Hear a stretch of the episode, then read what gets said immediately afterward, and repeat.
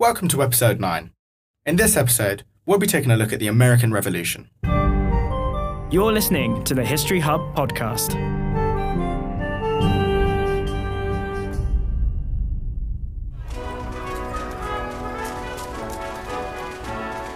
In 1776, 13 British colonies declared their independence from their mother country. In this episode, we will explore what led to the separation and how the colonists were able to defeat one of the most powerful countries in the world. Prior to the American Revolution, the British and French had fought for control of the territories in North America in what is called the 7 Years' War. The British had won the war, but to maintain the peace and offer long-term protection to the American colonies, they needed to station an army in North America. This would cost upwards of £385,000 a year, a sum successive British governments felt the colonists should contribute to. To achieve this aim, Britain passed a series of acts imposing taxation and duties on the colonies, including the infamous Stamp Act of 1763. This taxation affected all citizens of the colonies and forced them to pay a tax on virtually all printed items, from legal documents to playing cards.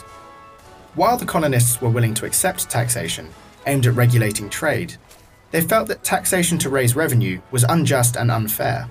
Whilst the tax itself was low and enforced by local officials, many felt that it should be the responsibility of their own local assemblies to raise and decide local taxes. In October of 1763, the colonists wrote a letter to King George III, claiming that they were entitled to the same rights as British citizens, that they should be represented in Parliament, and that their taxes should be decided at a local level.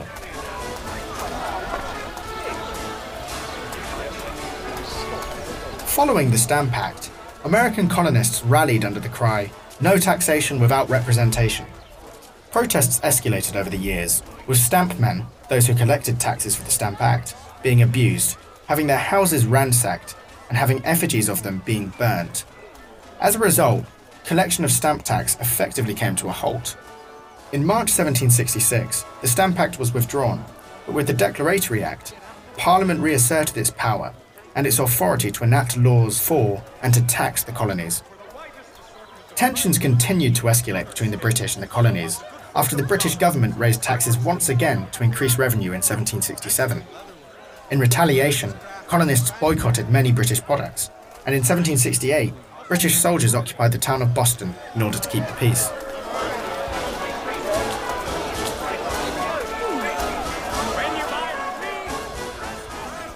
On the 5th of March, 1770, British soldiers shot and killed several protesters in an event which is now known as the Boston Massacre, further fueling the anger of the colonists. Further inflammatory events included the burning of the Gaspee, a British customs schooner, in 1772, and the Boston Tea Party, where colonists destroyed tea shipments from the British East India Trading Company in 1773. This itself was a response to the comments of British Prime Minister Lord North that the tax on tea was a mark of the supremacy of Parliament.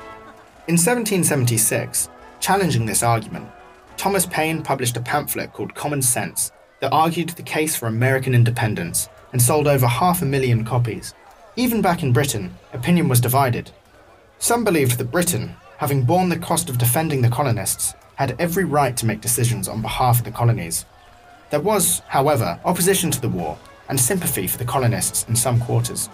In Parliament, the opposition was led by two groups of Whigs. One led by Pitt the Elder, the Earl of Chatham, and the second by Charles Watson Wentworth, 2nd Marquis of Rockingham.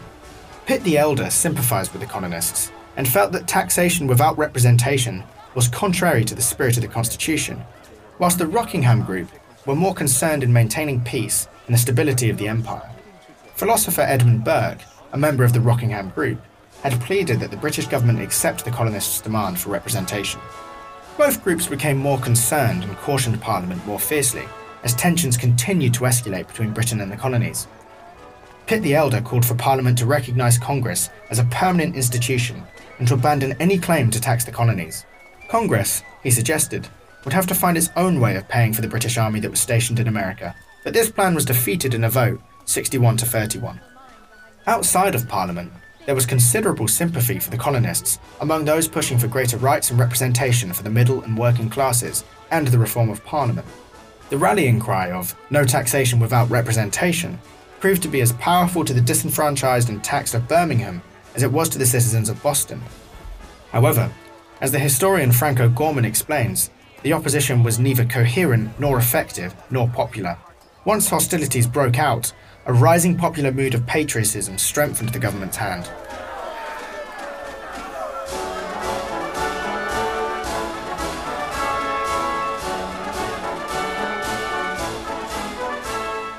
After years of bitter discord, the spark for fighting was the attempt by British forces to seize colonial weaponry at Lexington and Concord in April 1775.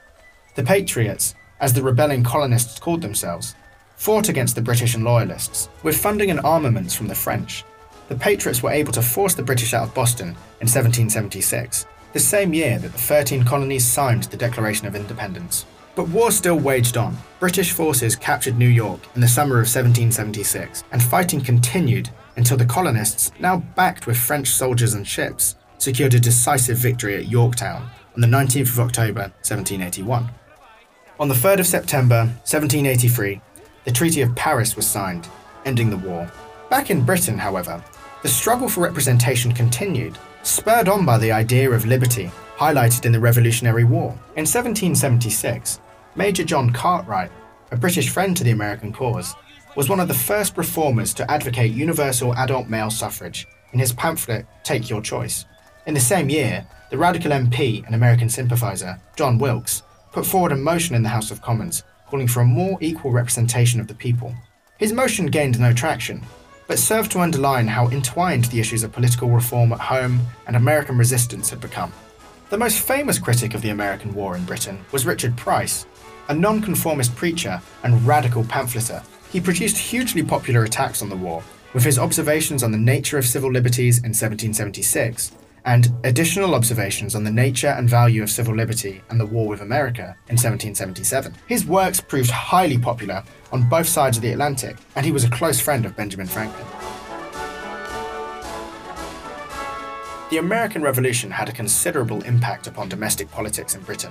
Moving forwards, British forces dealt with insurrection and rebellion very harshly in the remaining colonies, acting swiftly to stop the spread of revolutionary ideas. Within Britain, however, the ideals and beliefs on which the revolution was fought proved to be highly attractive, setting a precedent for later campaigns for reform and suffrage.